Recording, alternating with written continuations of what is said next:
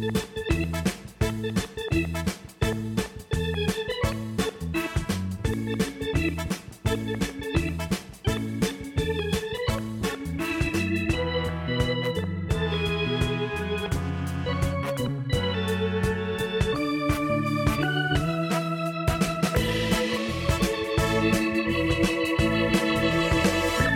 Hello and welcome to the True Blue LA podcast. I'm Jacob Birch. Eric Stevens here.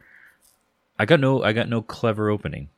But very kind of like down and then up week. Very exciting first inning yesterday. What do you want to talk about? You the way you asked that was True Blue LA podcast, like as if I mean it's right. Like uh, I was looking at this. Um, I got my first trivia question right. What's no, the no, name of this podcast? yeah, exactly. No, uh, I was going to say so. We, uh, I think maybe we're getting a little loopy in that.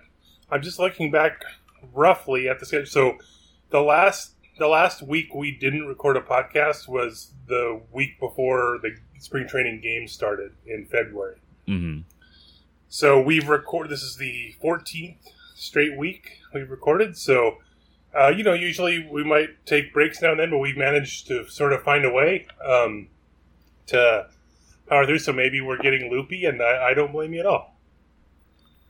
Well, we're going to talk about that week I just mentioned. We're a little sour at first, but things are looking a little better now. The cavalry has arrived. Dodgers are uh, about to go on a nice little streak of playing some teams that are uh, struggling so far this year, to say the least. And we'll uh, talk about all of that. Questions from Greg. Dodgers Rewind. Some order like that after this. It's time for today's Lucky Land horoscope with Victoria Cash. Life's gotten mundane, so shake up the daily routine and be adventurous with a trip to Lucky Land. You know what they say your chance to win starts with a spin. So go to luckylandslots.com to play over 100 social casino style games for free for your chance to redeem some serious prizes. Get lucky today at luckylandslots.com. Available to players in the U.S., excluding Washington and Michigan. No purchase necessary. VGW Group, void where prohibited by law. 18 plus terms and conditions apply. Judy was boring. Hello. Then Judy discovered ChumbaCasino.com. It's my little escape. Now Judy's the life of the party. Oh, baby, Mama's bringing home the bacon. Whoa, take it easy, Judy. The Chumba life is for everybody. So go to ChumbaCasino.com and play over 100 casino-style games. Join today and play for free for your chance to redeem some serious prizes. ChumbaCasino.com. No purchase necessary. Void where prohibited by law. 18 plus terms and conditions apply. See website for details. Judy was boring. Hello. Then Judy discovered ChumbaCasino.com. It's my little escape. Now Judy's the life of the party. Oh, baby, Mama's bringing home the bacon. Whoa, take it easy, Judy. The Chumba life is for everybody. So go to ChumbaCasino.com and play over 100 casino style games. Join today and play for free for your chance to redeem some serious prizes. ChumbaCasino.com. No purchase necessary. Void where prohibited by law. 18 plus terms and conditions apply. See website for details. It's time for today's Lucky Land horoscope with Victoria Cash. Life's gotten mundane, so shake up the daily routine and be adventurous with a trip to Lucky Land. You know what they say your chance to win starts with a spin. So go to luckylandslots.com to play over 100 social casino style games for free for your chance to redeem some serious prizes. Get lucky today at luckylandslots.com. Available to players in the U.S., excluding Washington and Michigan. No purchase necessary. VGW Group, void where prohibited by law. 18 plus terms and conditions apply.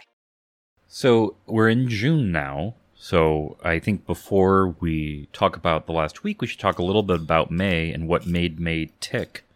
Um, Uh, so we that that was sort of the, the plan, right? But I, I forgot you me. texted me this morning, and um, it made me laugh because I have also sort of been thinking about this. Uh, because there's a couple reasons, and it's it's semi timely. But you, you just, I forgot what you said. It was something like I just I, I just saw the the game time for July fourth. Uh, yeah, I have so, a, a friend of mine is a Nationals fan, so I wanted to Mhm. uh, message her like, "Hey, by the you know, maybe we could you know, electronically watch the game together or something like that."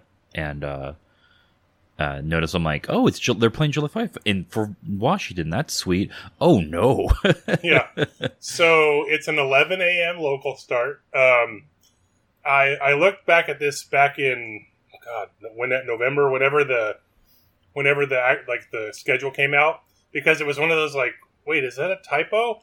Um, so I don't know. Like, uh, it was it was pretty funny. Um, I looked. They, I think the Nationals have done this every year since 2012. I think the the genesis of it was, um, you know, there's a big like you know July 4th celebration in Washington D.C.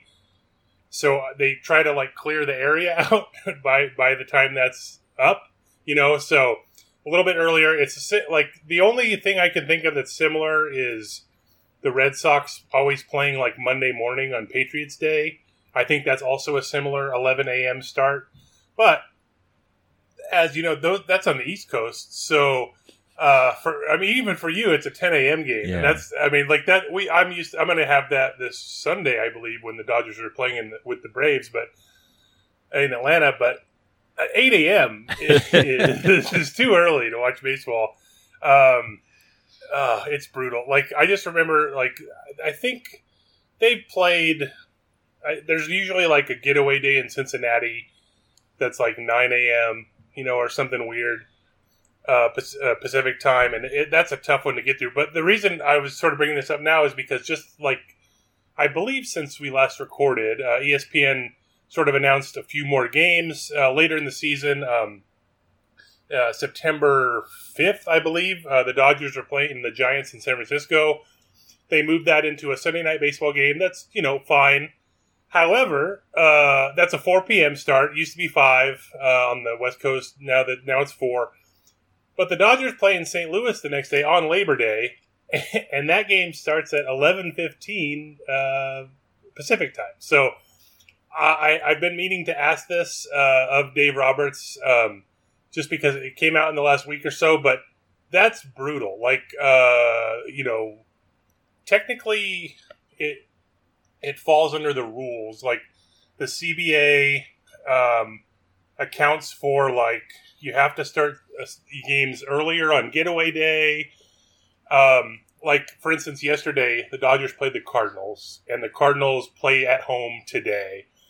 So the way the CBA defines it, they have like set flight times, like uh, between cities. So I believe the uh, uh, Dodge LA to St. Louis is three hours and thirteen minutes. So that what you have to do on getaway day is um, it, you subtract two and a half hours from the flight time, and then whatever that number is, you have to subtract that from 7 p.m. local, and you can't have your game start then. So yesterday, the Dodger game on getaway day started at 6:10 instead of 7:10 on a Wednesday, which was a little weird. But that's a lot of teams play day games on getaway days, but the Dodgers, you know, like attendance, and so they they play as many at, that games at night as possible.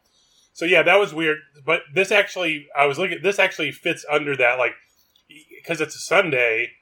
There's no 7 p.m. game Sunday. There there was one like last year, I think, when the Dodgers had some weird scheduling thing, or maybe it was the year before.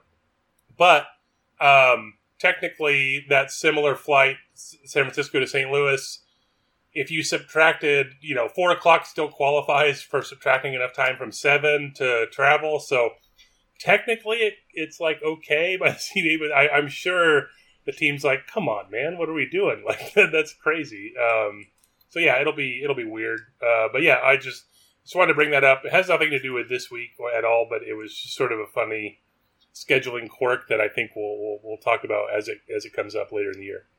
All right, back to May, hmm the month, not our sadly We injured were pitcher. yeah, right. And he got injured on May 1st, which is just come on. Like it was literal May Day when it happened, so that's bad. But like um I was trying to figure out the best um I th- it doesn't quite work if you say makes Muncy uh like M A Y X Mhm. Muncy, but like, you know, that's about as close as I was going to get to this. But yeah, Max Muncy, right? Well, let's remember last year uh, he was he hit under 200 for the season, the 60 game season, um, and the Dodgers. He he was still walking, was still reasonably, you know, power hitting, not as much as like his previous two years when he was one of the best like power hitters in the national in the majors. but the Dodgers were patient with him. He hit cleanup every single game in the postseason, and he was really good. And he he set a non Barry Bonds record with 20 walks in a single postseason. Um, so uh, he was excellent, I would say, in the postseason. And then, like, also remember last year he broke his thumb or, or a finger. I forget which finger it was. Uh, like the the the week prior to the season starting in late summer camp, he was hit by a pitch up by Alex Wood. Um, and um, so yeah, like I don't know, it, it's it was rough. It was a like a rough go, and he, so he had the sort of the slump that's associated with that. In a normal year, you could probably write that off because at some point you're going to heat up. But it was only 60 games. He did heat up in the you know game 61 through 78, which really mattered a lot. So that helped. But like that was context for that. But this year, everything's sort of coming together. Now he did also slump this year. Like he went a good three weeks without hitting a home run. He was in like this three for 48 stretch, but he was still walking like a ton.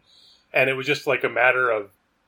He talked openly about. Um, well, not too openly. He didn't want. He didn't get into specifics, but basically pointing out that that like that's the other thing about like people complaining about offense today. Like, well, why don't hitters just go the other way? You know, they're just stubborn, right?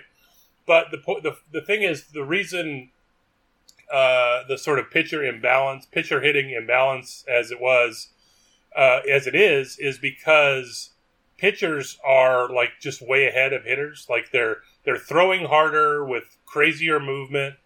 Um, so it's really hard to actually string hits together to score. So the best avenue to score is to try to hit home runs, basically, or, or like you know extra base hits, and then because hits are hard to come hard to get as hard to come by as they are. So that's a challenge. He's talked openly about this. You know, you have to combat like the way the pitchers are attacking you, and he's as good of a judge of like the strike zone as anybody. But so it's been a struggle. But in May, he sort of it all came together for him. He hit ten home runs. Um, he hit 330, 440, 714 in the month. He set personal records for any month in hits total bases, homers, runs, slugging, and batting average. There was one month, I think June 2018, when he had um, a slightly higher um, bat, no, slightly higher on base and and a little bit higher OPS, but otherwise this was like his best month. Now on the season, he's hitting uh, 268, 428, 536. This is through uh, Wednesday, June 2nd. He leads the majors in walks. He leads the National League in on base percentage. He's actually third in the majors in OBP. He's sixth in the majors in WRC plus 167, uh, which would be his best if he keeps it up. Now he also hit his hundredth career home run on Sunday. 95 of those have come with the Dodgers, and uh, since he got called up by the Dodgers in April 2018, he's sixth in the majors in home runs. So like that's how good he's been.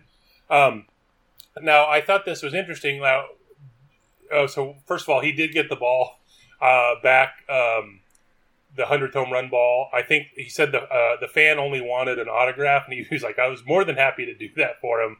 He he was like actually kind of geeking out a little bit over that he got the ball back. That was really fun. I, I think Muncy um, is very confident, but also like reflective at times. And so I have a couple audio clips from the other day after he hit his hundredth home run um, the first time, so he was almost out of baseball after the A's released him. He went to the Dodgers, decided to keep playing, and you know, obviously the rest is history. Um, he doesn't. He usually doesn't like to dwell on his time with the A's. When the Dodgers played there earlier in the year in Oakland, he was like, you know, I tried to move past that, that kind of stuff. But I thought this this quote was interesting from Muncy. Uh, I try not to think back at all. Um, you know, it's just that's part of the changes that I made when uh, you know I decided to keep playing baseball was you know change my the way I look at things mentally and to never look back. I always look at the day forward and.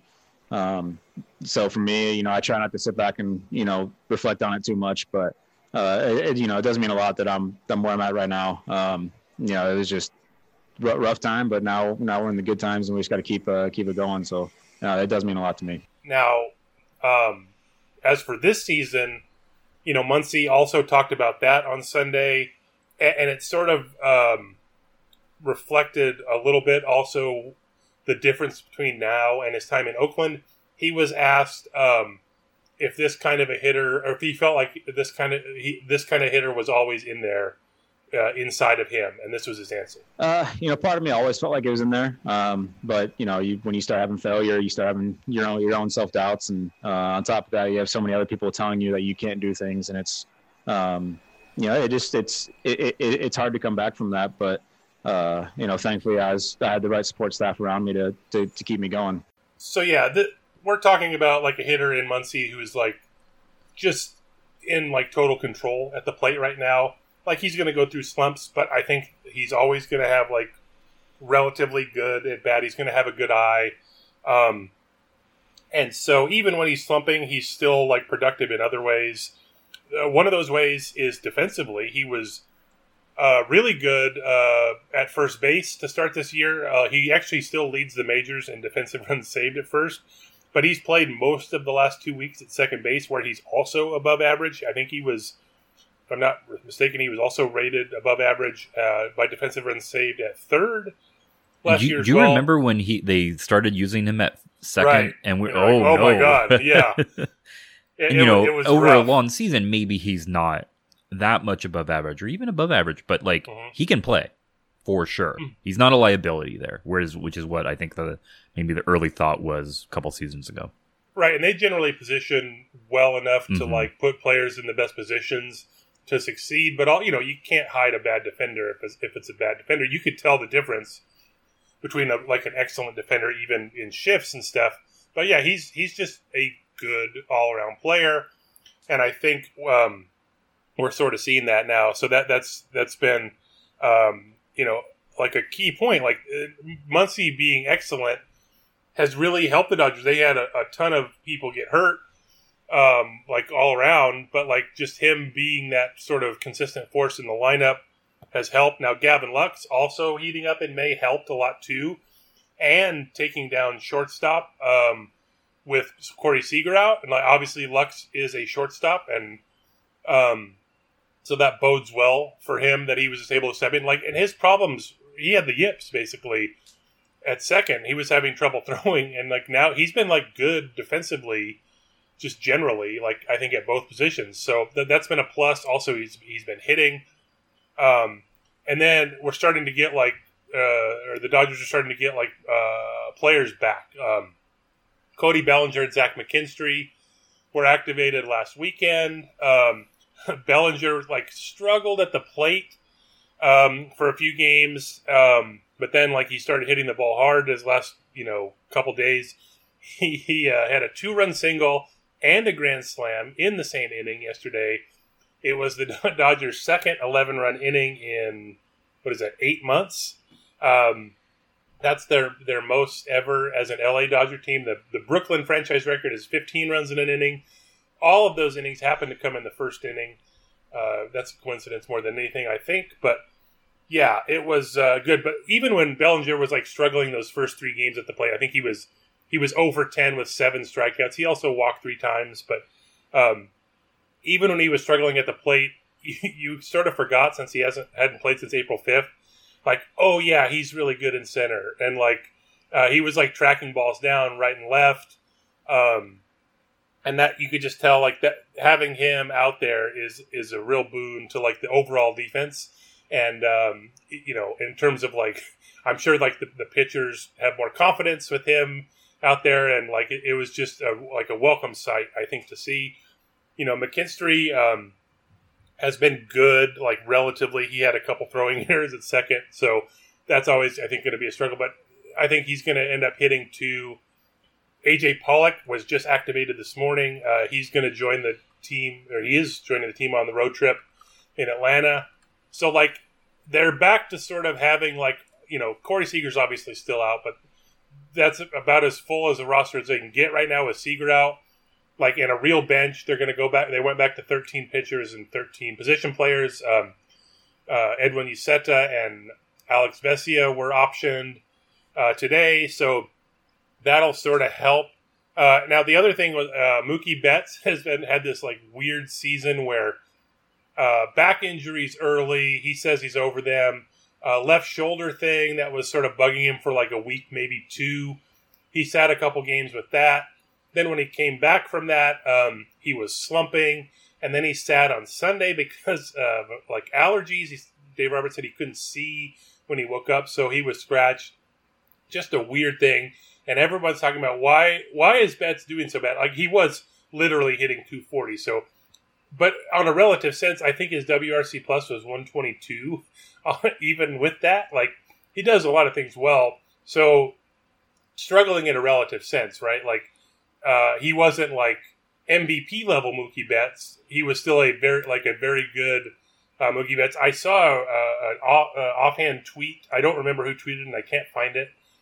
But I, it was something like oh no, uh, Mookie Betts only has Corey Seager's career line. What will the Dodgers do? You know, that kind of, that kind of a thing. It, it's so you really have to. There has to be some perspective in this, in, in like his struggles. However, he looked really good against the Cardinals. Uh, whatever, uh, whatever allergy medication he got, kudos uh, because he reached base nine times in 14 plate appearances, and I think Dave Roberts he said this multiple times, but it was essentially uh, you know, as Mookie goes, we go, that that sort of thing. And so, the more people are getting back, the better the offense is going to look. Um, you know, even if they don't score, have an 11 run inning. um, the other thing, um, Tony Gonsolin, he is starting. We're recording this on a Thursday this week instead of a Wednesday, our usual day. Tony Gonsolin's starting for Oklahoma City today. Um, that'll be his final rehab start, probably, and then he'll slot in to the rotation next week. So that means they're basically done with bullpen games. Now, I'll say bullpen games, I, hate them with a passion. they're not super fun to watch because no one really wants to watch, like, you know, a ton of pitching changes. Um, even if they happen mid inning, it's just, it's just like, because the more, I think the more pitchers you turn to, the more likely you are to have someone have a bad day, you know? However, they kind of worked. Like, they were it was a little bit of like forced out of necessity in a weird way. You know, they were going to call up Josiah Gray. He had a shoulder thing. Gonsolin wasn't ready yet. He had a um, his thing was also a shoulder. Um, and like you know, for all the we have eight starter stuff in spring, they kind of quickly learned that Jimmy Nelson and David Price, at least for this year, are like better suited in relief roles, and they've been really good, I think.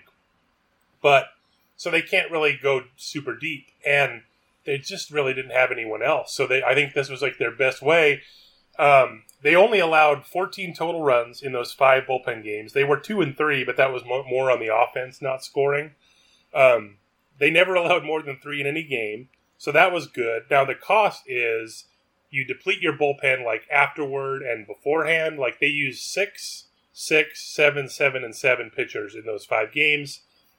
Now, the one thing, the starting pitching has been so good and good enough to sort of kind of almost negate that cost in terms of like they go deep almost every night. And so it's not hurting them that much in that regard. Now, the other cost is they've carried like uh, four starters and 10 pitchers for all. So only 12 position players. Um, so that's a short bench. So in a bullpen game, I, that's a normal thing. But like just on any night, like you have fewer pinch hitters than pop than you than you know you might want, or, like double switching, and it sort of limits you. Now that's with with Pollock and Nelson back, and they they option uh, two pitchers. They're back to 13-13 now, so they have a I think a more functional roster, and then you're hopefully not going to have to do. Um, I don't know. You're, you're just not going to have to do like bullpen game type stuff anymore. I don't think, at least for a while. Uh, but yeah, so that that's sort of where where they're at. Well, I think we're adequately caught up. Like we could talk about the 11 run inning, but like I think everyone probably saw it is good. Uh, I will say this: the the only thing I will say about that is uh, the Dodgers scored 11 runs in the first, and now their next three games are against the Braves. That sounds familiar. So. well, you wanna you wanna throw a trivia question? I can embarrass myself on. Yeah, so the last three of those five bullpen games, David Price started. Um, his his longest outing was two and two thirds innings. Um, on May twenty seventh, uh, I believe that was the middle one of those three. Um, he struck out five uh, in that game to reach exactly two thousand strikeouts in his career. He's the 84th player in Major League history to reach 2,000 strikeouts. 19 of them uh, pitched for the Dodgers at one point, um, including Price. How many of the other 18 can you name? Before we go to break, I want you to give me an over under and what you think I'm going to get. Um, so I, this is funny. Like I got this. I thought of this trivia question like so soon after we recorded last week that I actually forgot who some of the things. So I, I'm I'm eyeballing the list. Uh, one, two, three, four, five, six, uh, seven, eight. I think you should get half, at least half of the eighteen. Whew. All right, I'm to see how well I can do after this. Hey guys, it is Ryan. I'm not sure if you know this about me, but I'm a bit of a fun fanatic when I can. I like to work, but I like fun too. It's a thing. And now the truth is out there. I can tell you about my favorite place to have fun Chumba Casino. They have hundreds of social casino style games to choose from, with new games released each week. You can play for free anytime, anywhere. And each day brings a new chance to collect daily bonuses. So join me in the fun. Sign up now at chumbacasino.com. No purchase necessary. Group. Void were prohibited by law. See terms and conditions. 18 plus. Lucky Land Casino asking people what's the weirdest place you've gotten lucky? Lucky? In line at the deli, I guess? Aha, in my dentist's office. More than once, actually. Do I have to say? Yes, you do. In the car before my kids' PTA meeting. Really? Yes. Excuse me, what's the weirdest place you've gotten lucky? I never win and tell. Well, there you have it. You can get lucky anywhere playing at LuckyLandSlots.com. Play for free right now. Are you feeling lucky? No purchase necessary. Void where prohibited by law. 18 plus. Terms and conditions apply. See website for details. How many of the how what's the total 84 players who have reached 2000 strikeouts who So played ni- at one point any point Yeah. played for the Dodgers uh cannot can Nineteen name of them played for the Dodgers. David Price is one, so there's No. eighteen more. name all, eight, all 84 yeah, Uh, exactly. okay um i am going to start going down and then i may or may not ask some clarifying questions before i get too embarrassed Yep. you ready Yep. okay clayton kershaw Uh, that is correct. He is uh, he is sixth uh, in in total strikeouts on this list. sandy koufax That is correct. don drysdale Yes. greg maddux Yep. He's second. pedro martinez Third. um juan marichal Okay. I this was not one of the nine I thought you would get. So kudos to you. But yes, twenty three oh three was his total. don sutton Number one, 3574. dazzy vance ah, See, I'm proud of you for getting Dazzy Vance. i'm not And I I'm- like I I've, I've browbeaten Dazzy Vance into you, so I'm I'm happy you got that. So you're up to seven. You're seven for seven so far. This is excellent. Oh, but now we're getting to the the muddy waters because 2000's that th- such a like a Mhm. long like- a long okayish career. You get there. You don't you don't have to be great. yeah, get 2000, you but- either need to have been around a long time or had like a six year period where you were pretty good. And so I've got Mhm. some names. Kevin Brown. Yes. Okay. Uh, he so he's. I'll tell you. Looking at this, um, you got the top three, Okay. and then five through eight. Okay. Um, Zach Greinke. So now you got the top three, and oh, sorry, you got yeah, you had the top three and six through nine. Now you have the top three and five through nine. Okay. Oh boy, now we're getting to the names where I'm like, I don't know. Uh, so wait, I believe you're at, uh, you're at you're at nine, right? I'm at ten, I think. So you're at ten. You're at ten. Wow, excellent. Um, You are at ten. Yeah. Fernando. Fernando, yes, 2074. Um, Josh Beckett. No, Okay. I'm gonna I'm gonna look up where exactly where he Yeah, is because I don't. I there don't were a few names on this list. I'm like, I really want to look this up. Yeah, because he was obviously very good for a while. Um, he had to I- been pretty close, right? I, I I just can't type right now. This 1901 was okay, total. all right. I'm I'm fine with that guess then. Uh, Yeah, no, it's it's a fine guess. Well, especially Um, because one of the names of this you're going to be like, what? um. Oh boy, now we're getting there. Uh, Charlie Hough. Yes. All right. So he was. Uh, this is he was number ten, Okay. the median Um, or one of the medians. Uh, Jerry Reuss. No. Okay. I'm looking that up while I think of others. You, you'll be you'll be well to think of in that regard pitchers who pitch forever. Um, You're right. That's uh 1907 for Jerry Reuss. Man, again. see, I, I knew I should have asked 1900 as the cutoff. You would have you would have nailed it. um, Orel. Yep. Okay. Wow. So I think you're you're only missing. Let's see, one, two, three, four. You're only missing five. All right. You And- nailed 13 of these so far. You're excellent. uh, in the name of pitchers who pitched forever, um, Jamey Wright. No, thing is with him, he was like half starter, half reliever. Yeah, yeah, no, So that's that, that, that, and, and well, well short. He was the last name on my list, and there's many, many question marks. um, all right, that's three bricks. So I am going to, I am going to stop. You- there's one name. go ahead, go ahead. Do you oh, you want uh, you want a hint? I will take one hint, uh, but I, I may still tap out because I, I have written, I've literally said every, every name but one on this list. One of these players Yeah. uh, has, uh, to my knowledge, still never eaten fish. I, I, I nope, don't know what that means. That that is Dan Haren, 2013 strikeouts. Yep. Um, David Wells. Uh, I knew, I knew I was Dodgers missing one name when he was, was goofy like 2201. The the only only name in the top 10 you didn't get was one that I always forget was a Dodger, former Senator uh, Jim Bunning. okay. Um, and you got Marichal. That was what a pull. That was excellent. The other the other like odd one, Camilo Pascual. Okay. Uh, twenty one sixty seven. So you you nailed it, man. You you did really well.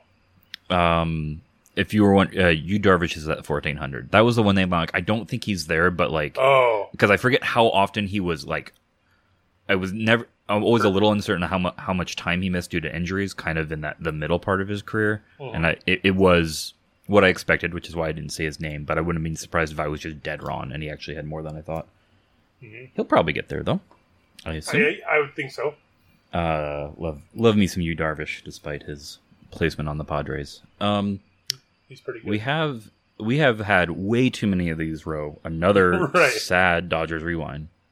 Or yeah, we're gonna. Um, I, I believe, as Casey Kasem said, uh, gotta come out of a damn death dedication to introduce this next record. No, um, Mike Marshall, the pitcher, um, passed away on Tuesday. Um, one of the like unique characters, I would say, in baseball history. Now, his, his sort of claim to fame is like sort of having a rubber arm uh, first relief pitcher to win the Cy Young. He did so with the 1974 Dodgers.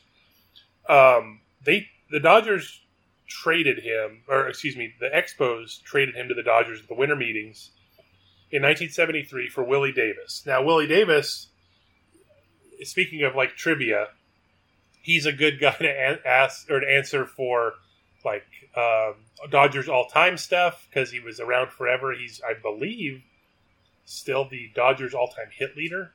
Um, if he's not, he's the all time LA hit leader. But um, just a very popular figure and longtime Dodger when he was traded. But the Dodgers, so they traded um, their center fielder for a reliever, and then they traded um, like a longtime stalwart starter who was admittedly older, Claude Osteen, within the same winter meetings, like within a day or two, for uh, another center fielder, Jimmy Wynn. Uh, Jimmy Wynn arguably should have won MVP over Steve Garvey in '74, but the fact was he was excellent.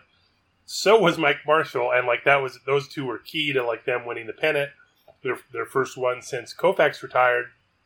Um, but back to Marshall for a second. So uh, in the Dodgers sort of um, obituary of him, they the historian Mark Langill uh, included this quote. Uh, Marshall said in 2003, "I had a deal with Walter Alston. If I warmed up, I was getting into the game," and that was true uh, for the most part. He actually pitched uh, in 13 games in a row at one point. Uh, just think about that. That's ridiculous. And all the times he pitched, he basically he averaged about two innings a game. Now, uh, some of those were shorter, but then this was back in the 70s too, where there might be a quick hook sometimes. Pitchers generally completed what they started, but they also got hooked more. But so you like you might have a reliever come in and pitch like six innings just to finish out the game. It was weird, man. Like, um, but so that year, Mike Marshall, 106 games, 208 and a third innings. Both records still stand. Um, nobody has pitched um, more than 94 games in a season uh, besides Mike Marshall. Um, so the second most relief innings in a season is also Mike Marshall in 1973, 179. The third highest is 168 and a third uh, by Bob Stanley in 1982. So Mike Marshall literally pitched 40 more innings in relief than any any other pitcher in Major League history that year. Only nine uh, non Mike Marshall pitchers have pitched 150 innings in relief. Nobody's done it more than once. Uh, the most recent was in 1986. Mark Eichhorn of the Blue Jays. Uh, the, with the Dodgers uh, in 1974, he finished 83 games, which was a major league record. Um, he actually broke that record himself in 1979 with the Twins uh, with 84. Um, so Marshall at excuse me, he had nine seasons where he pitched at least 90 games. Um, I'm, I'm sorry. In Major League history, there have only been nine seasons where a pitcher has pitched 90 games. Marshall has three of them. so, like, he, he was like an everyday guy. Now, that said, he also had some years in between when he was hurt. So, like, he, you know, for, he had a PhD, he had a literal PhD, and I, uh, I'm looking at, I forgot what it was. Uh, I, yeah, I, I have it here. Oh, come on. Come on, me. Uh, PhD in exercise physiology, yeah. So for Michigan State, there's also a story in there where he was a student teacher at his time at Michigan State in, I believe, 1967. And one of his students uh, at Michigan State was Steve Garvey, um, who won the MVP in 1974 with uh, Mike Marshall and the Dodgers. So um, now I will say this uh, Mike Marshall, you know, Dr. Mike Marshall, uh, always was sort of a bold guy who like would later claim that he he knew the key to like ending all pitching injuries. And like he got hurt himself in his career. Now obviously he was exceedingly durable.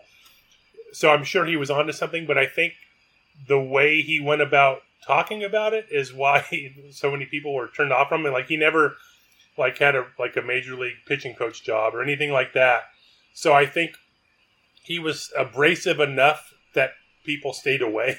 And, and this also happened as a player.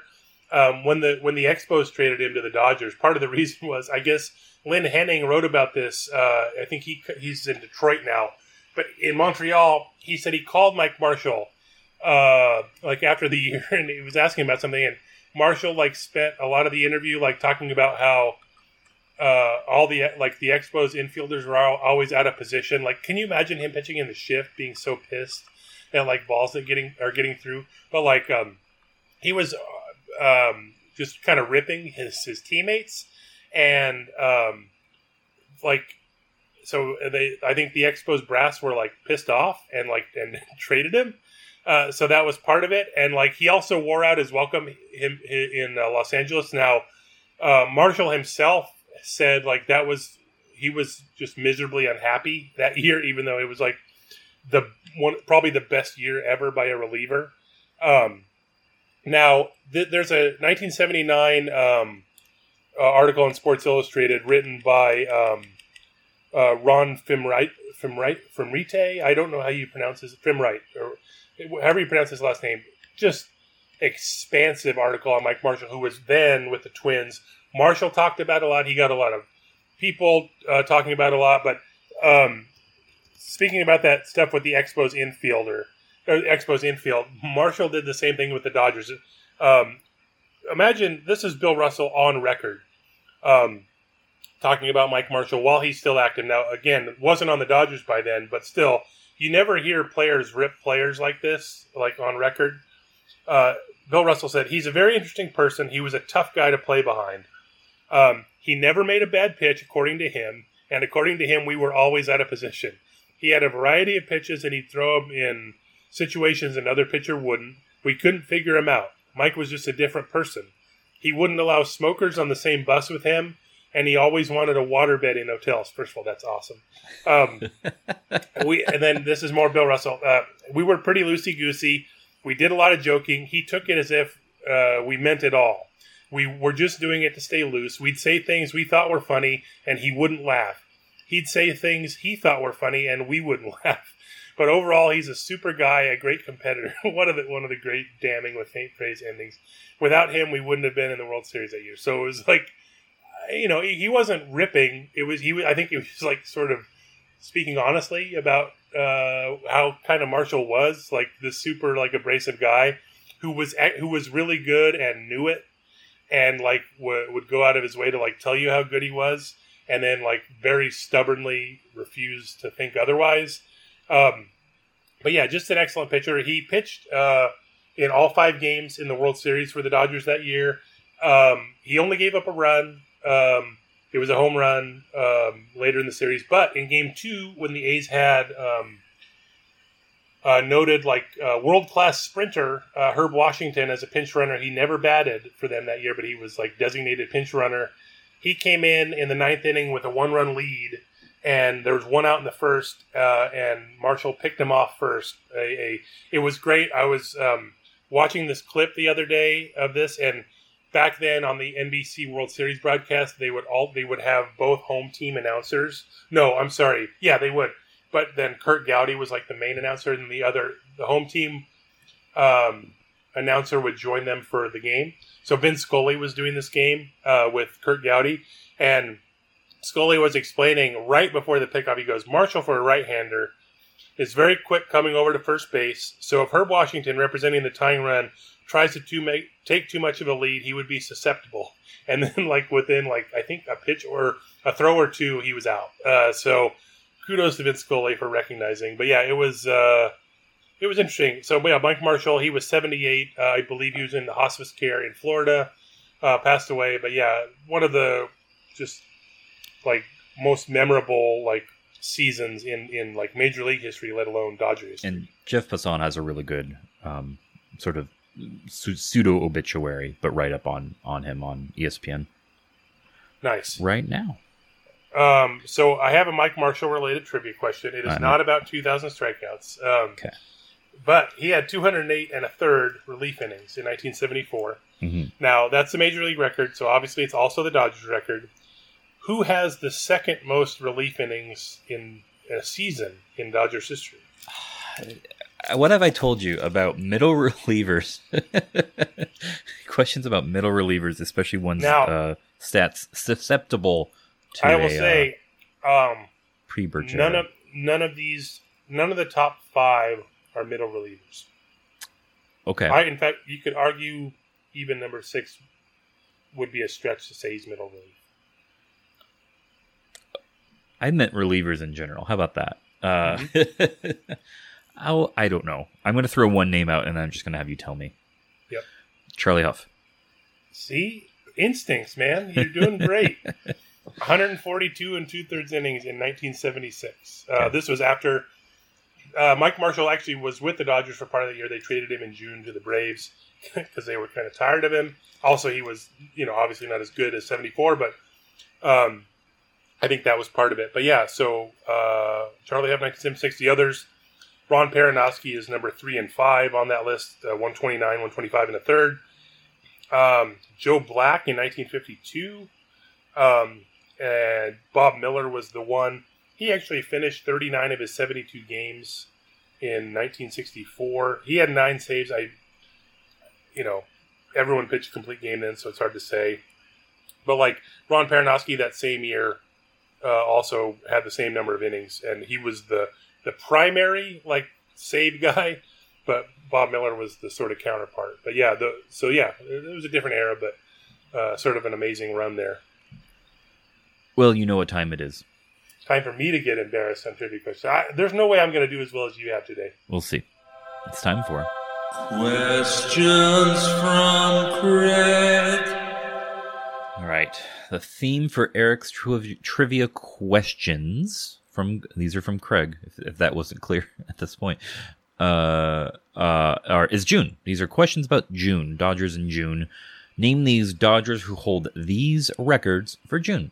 There are eight LA Dodgers with a minimum of 100 plate appearances who have had a 700 or higher slugging percentage in June. Name them, and for more fun, name the season they did it in. So these are single season slugging Okay, in the month right. of June. It's a single month, yeah. Um, So obviously Pedro Guerrero, 1985, when he hit uh, 15 home runs. Uh, Now- you are correct. The leader Now- on this list, for what it's worth. I will ask: um, Is this is this eight players? And like, did they do it more than once? there are no repeats on this list. Got it. Okay. Yeah. Uh, for some reason, I'm like triple checking, but yeah. no, no. In my head, I forgot because in like July 1985, Pedro Guerrero like was still hot. He just didn't homer a bunch, but I forgot he's only talking about June. Yep. And so I Yep. don't know why I might I complain that. So um, in looking up Max Muncy stuff uh, the other day, uh, his June 2018 had uh, I know for sure had a 700 slugging percentage. You're right. Number eight Um, on this list, for what it's worth. So you're between that- the two. That was his other 10 home run uh, month. Pedro Now- Guerrero's uh, slugging was 860, by the way. Yeah. Uh, I will say. Oh, you. Oh, damn, L.A. Damn it. Um, I was I was about to go to the Duke Snider well. Um, uh, June. Let's see about. Um, I'm going to give you one hint, if I may. okay. The earliest season on this list is 1997. Wow. Yeah, that Well, surprised in- me. In that case, uh, Mike Piazza. Uh, is the 97 fourth on this list? Um, and then oh, oh, okay. So Shawn Green. Uh, you are right. Any uh, year guess? Oh. Uh, Don't have to. 2000, 2002. Yep, number two on this list, 720. The, the uh, sorry, this is not ordered by slugging. Ah. Uh, this is by I don't know what this is by. Alphabet. Yeah, I don't know what this is by. It's not year or or Right. Craig's Choice. That's what yeah. it's Hey, by, yeah. that works. Um, Um, seven So am I, am I missing four or three? Um, you are missing. Uh, you have Pedro, you have Shawn Green, you have Piazza and Muncies. You're missing four. Ugh. Okay, so Gary Sheffield. Number three, well, I think is actually number two on this list with seven ninety eight. I'll try to do Uh, the math in my head. Um, Matt Kemp. Uh, number I think three on this list, um, uh, 2011. So you're missing Uh. two. Okay. Um, dang it. Um, And I will, if you need a hint, I will give you years. uh, no. Uh, what about Cody Bellinger? 2017. Uh, oh, num- Wow. number Uh, something on this list. I don't know. in the middle, 743. So, so there's only one more. Um, Only one more. Oh man. Second Uh, lowest on this list of it's a 713 slugging. What about uh, Andre Ethier? Uh, no. Um, I'm gonna look something up real quick. no. Um, okay. No, I don't. I give up. I don't know who. No, is. I'm gonna give you one sweet hint. Uh, I'm looking it up right now just to triple check. This was I have to like uh, more. Hmm. And I want to make sure I don't flub this. Yeah, this was this player's debut month, major league Oh. debut. There you go. I'm like, I'm like, I, I was like, I had to make sure the first game wasn't like the 31st. It was. It was. It was June third. Yep. Yeah. Yeah. Yeah. Um, all right. Next one. Five Los Angeles Dodgers, LA Dodgers, have 41 or more hits in June.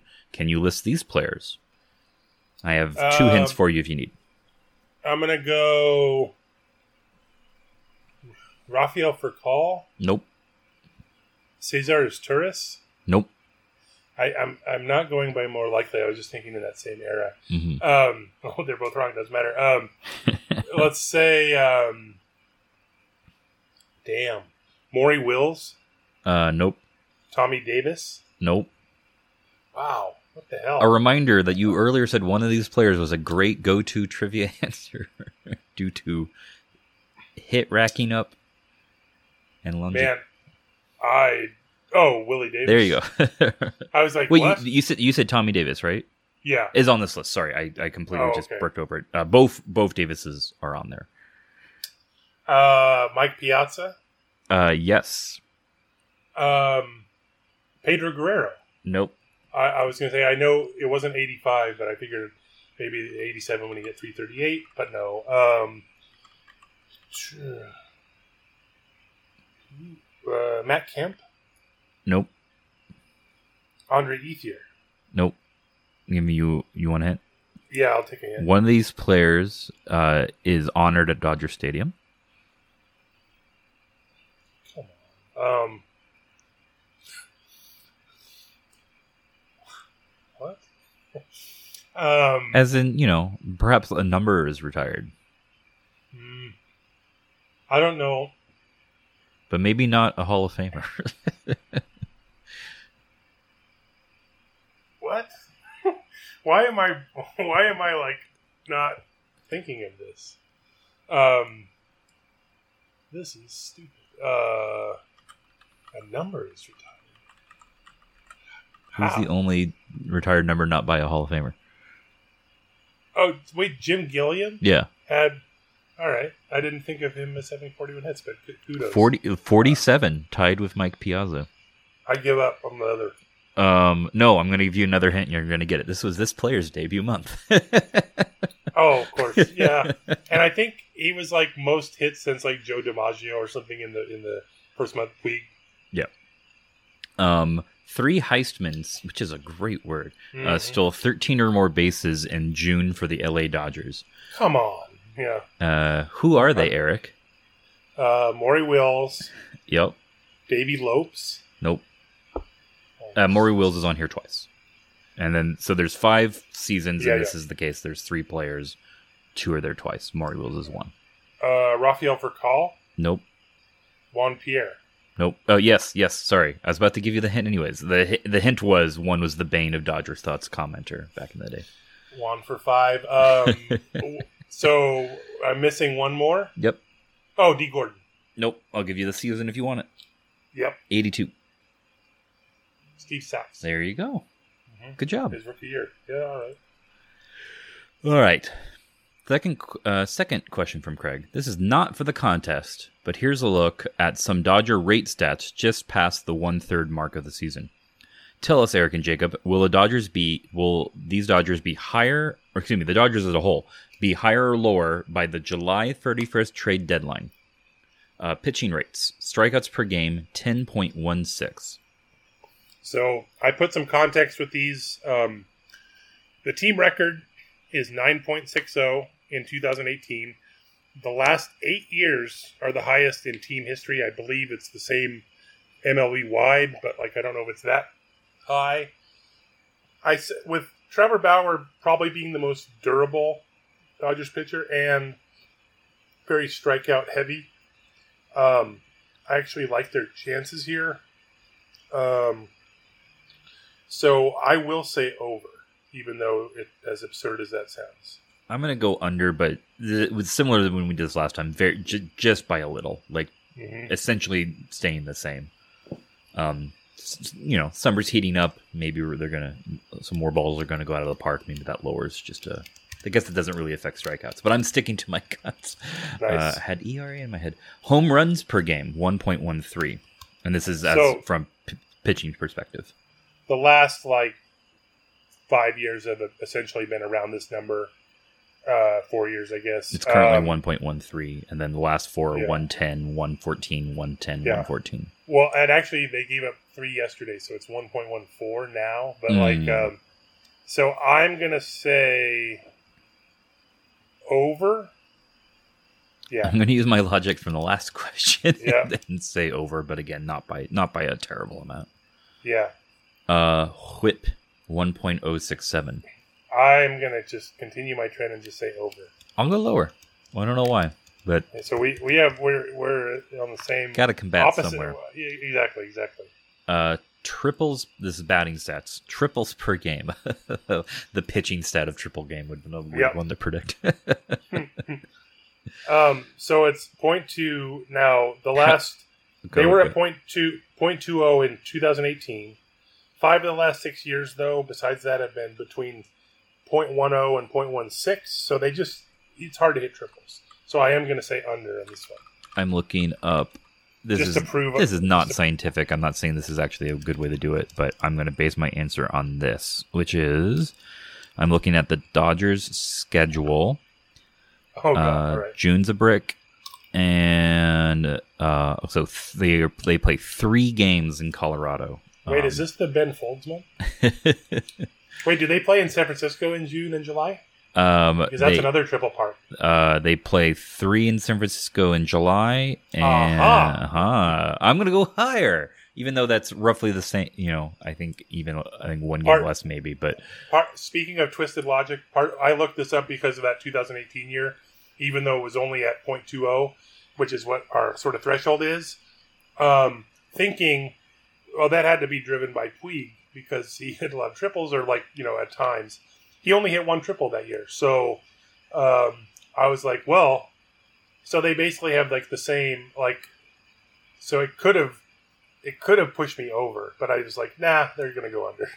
So stolen bases per game. Um, so I originally brain farted and had this as um, pitch stolen bases allowed.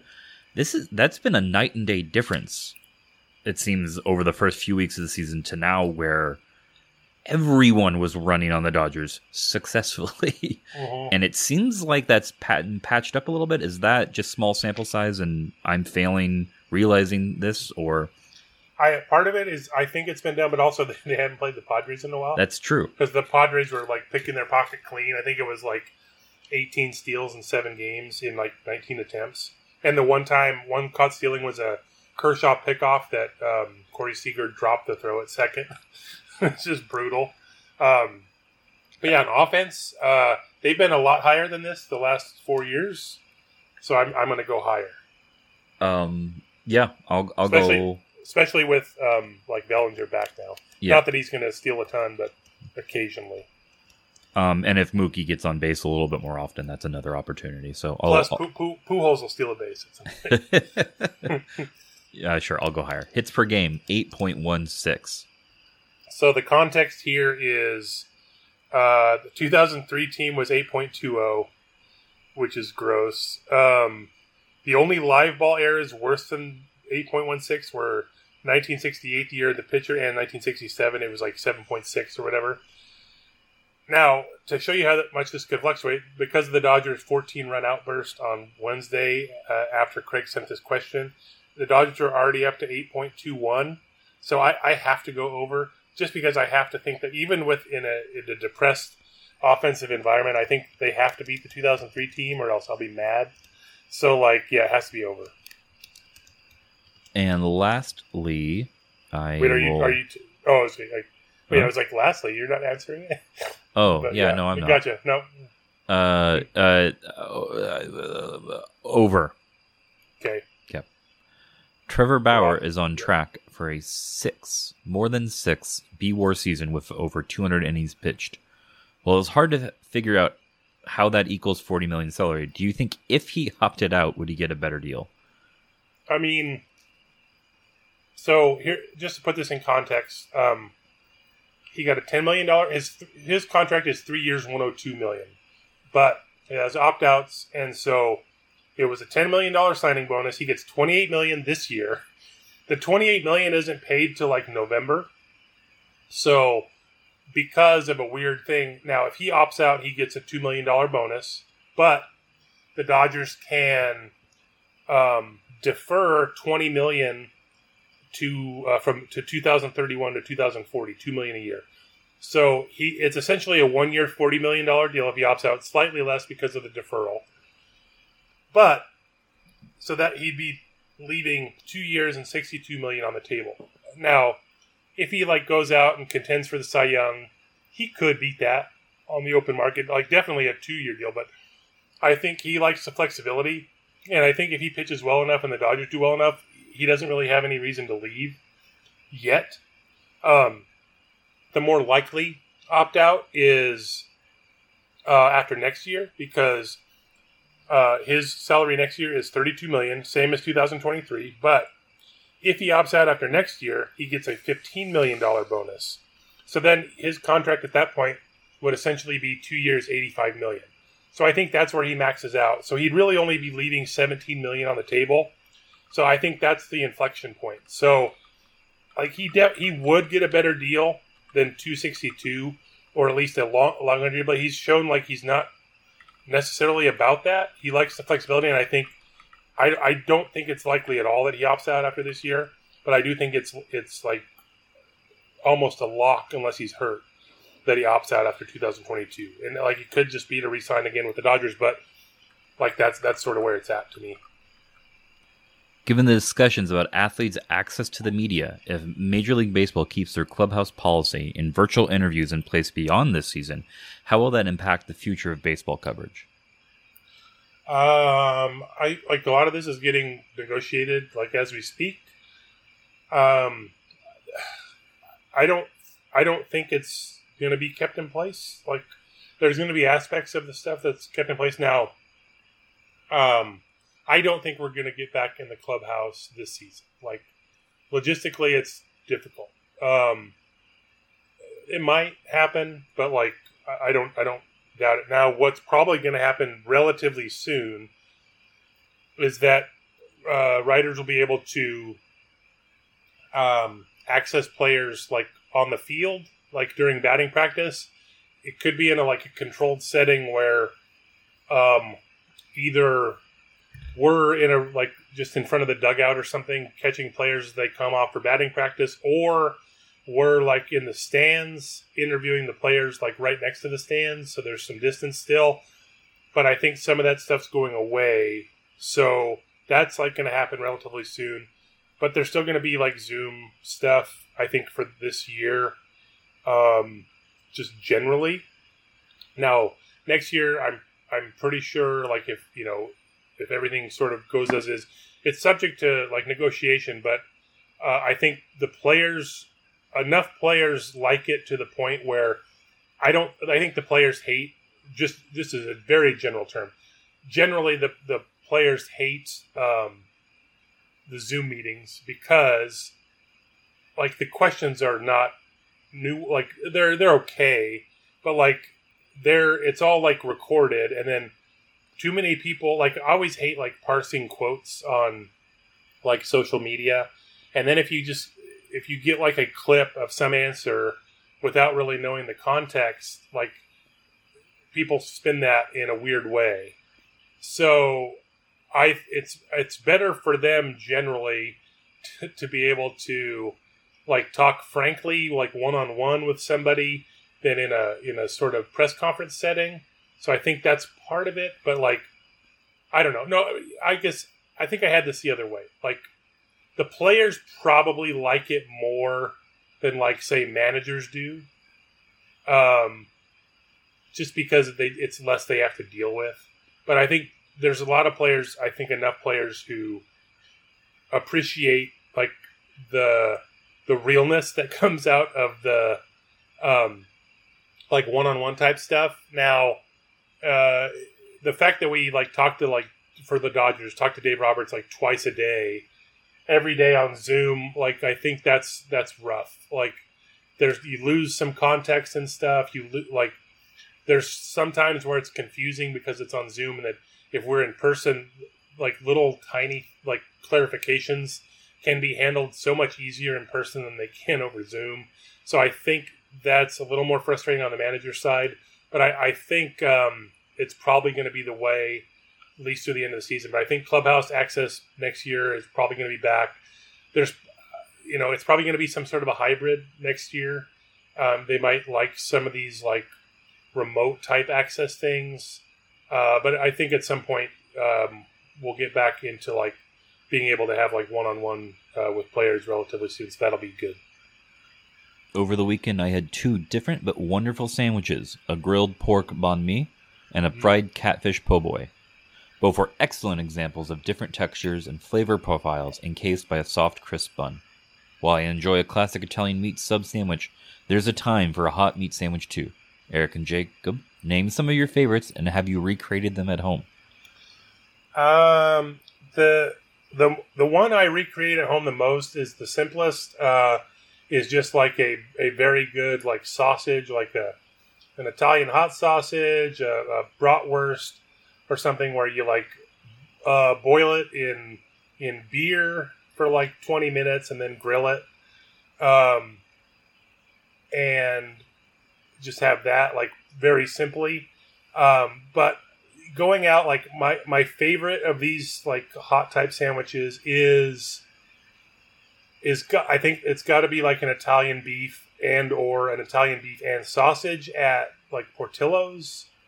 Um, that's probably my favorite. Then like just generally like a, a, a meatball sub from almost anywhere like that. That's a good like occasional like go to, and especially like if you get awesome bread, like um, where it's like both soft and like uh, crunchy on the outside. Um, so yeah, uh, that's that's some excellent stuff, all, just all around. I mean, this is my territory to be sure. Yep. I mean, I've been working on baking a hoagie roll. Um, I'm Mm. I I'm at a really good one, but I would I do want to learn how to make it because it's it's got a nice hard texture on the outside and very soft in the middle. But I want to get that sort of Dutch crunch where it's even like crackier crunchy on the outside. Uh, so I'm going to try to learn how to do that. Um, my favorite, possibly my favorite thing to eat, period, is um, a Philly cheesesteak, both beef and chicken. Um, so that's that's my answer to this. I absolutely like it's just my it's heaven. Um, I probably eat the chicken a little from at home more often, just um, to get the properly cut sized beef is a bit of a hassle. I usually have to go to a butcher for it. Yeah. Um, to get the one I re- the kind I really really like. Um, also just trying to lower red meat consumption in general. Um, Yeah. But like if I uh, you know out at a place that I trust to do it right, uh, nothing nothing beats it. Now I, I've never been to Philadelphia, so I haven't had like a you know quote unquote true cheesesteak. But that's it. I love cheesesteaks. There's Yeah. a couple like like local places that I, I I really like for them. From a chain, I actually like the um, Jersey Mike's um, uh, Philly Their and like Chipotle Philly thing. is really good too. and with the chicken i get like just as often if not more often than the steak. And it's excellent. Yeah so that hits the spot like even more than a, a meatball at times. Um, so yeah that, that's definitely up there for me too. It's a i guess it would you know if we're doing like a, we're not necessarily doing that but if we're doing like a mount rushmore i have at least three of the these like sandwiches sort of taken care of hot sandwiches. So yeah it's good stuff I guess Um, French French dip would be the or it's either French dip or pastrami would be the fourth for me. couple I of specific recommendations. The uh, fried oyster po' boy at Little Dom's in LA and Los Feliz is is out of this world good. One of my favorite hot sandwiches there, and I need to make sure that uh, this the item I'm about to recommend is actually on the regular menu and isn't a special because it might have been a special, and if so, I'm very sorry. Um, it looks like it maybe was, but it also they might have just renamed it. Uh, Lardo in Portland, Huh. Oregon, is Mhm. an excellent sandwich place, and I, while I was there, had a uh, uh, my favorite sandwich I've ever eaten was Wow. uh, a Philly there. I don't see it on here, but I see something that might have been it, and I'm just forgetting the name uh, on the current menu called the two one five, and it looks like it's very very it's it's a it is a Philly. It's shaved sirloin American cheese. Um, I I was gonna say um, in my trying to figure out between pastrami and French dip, just just to have a logo of the hat as my fourth sandwich Yeah. because it, will it'll catch all. But no, I also forgot you you sent me I, for Christmas um, Joe's barbecue like a, a home kit, and that was like uh, what was the that? Bar- that Z-Man bar- sandwich. Yeah, that was excellent, and th- that was excellent having been shipped to me Yeah. and me like reheating it and making it myself. So like, imagine how good it is in restaurant. Uh, yeah, uh, so two excellent. I'm overlooking here because I I guess I w- I'm at the point where like I don't I feel like these don't even need to be said are uh, Yep. any any French dip from Philippe's. And um, Yeah. and then the Z-Man sandwich. Paul Rudd has an interview because Paul Rudd's originally from Kansas City, and for his Super Bowl party or fantasy draft, fantasy draft, I think he has the Z-Man shipped out um, because it is it is that good. I think they asked him about it on Hot Hot Ones as well. It is um, if you're ever in the Kansas City area or you want to have it shipped, get a Z-Man. Uh, the if you are not local to KC, um, get get the brisket one. That's uh, that's the uh, value over replacement sandwich, the be- best you can get, especially because you can't really get good brisket. Uh, I should re- I should rephrase that because I'm sure you can get good brisket in a lot of places, but Kansas City does it right, I think. Um, but if you are uh, going to be in KC a while, the chicken Z Man is also excellent. I will say the one you sent me, it's it's like a snap to reheat, and like it, you don't lose uh, the flavor. Uh, so yeah, it's excellent. And hey, Jacob, uh, look at us. Look at us. We're done. We're done. Hey, look at us. Uh, so, so, yeah, thanks for listening, everybody. Go go have a hot sandwich out there and listen to this episode. Although you've already listened to it, if you can hear me now, so rewind it, listen to it again, uh, rate and review us if you are so inclined. And thanks for listening, everybody. We'll talk to you later.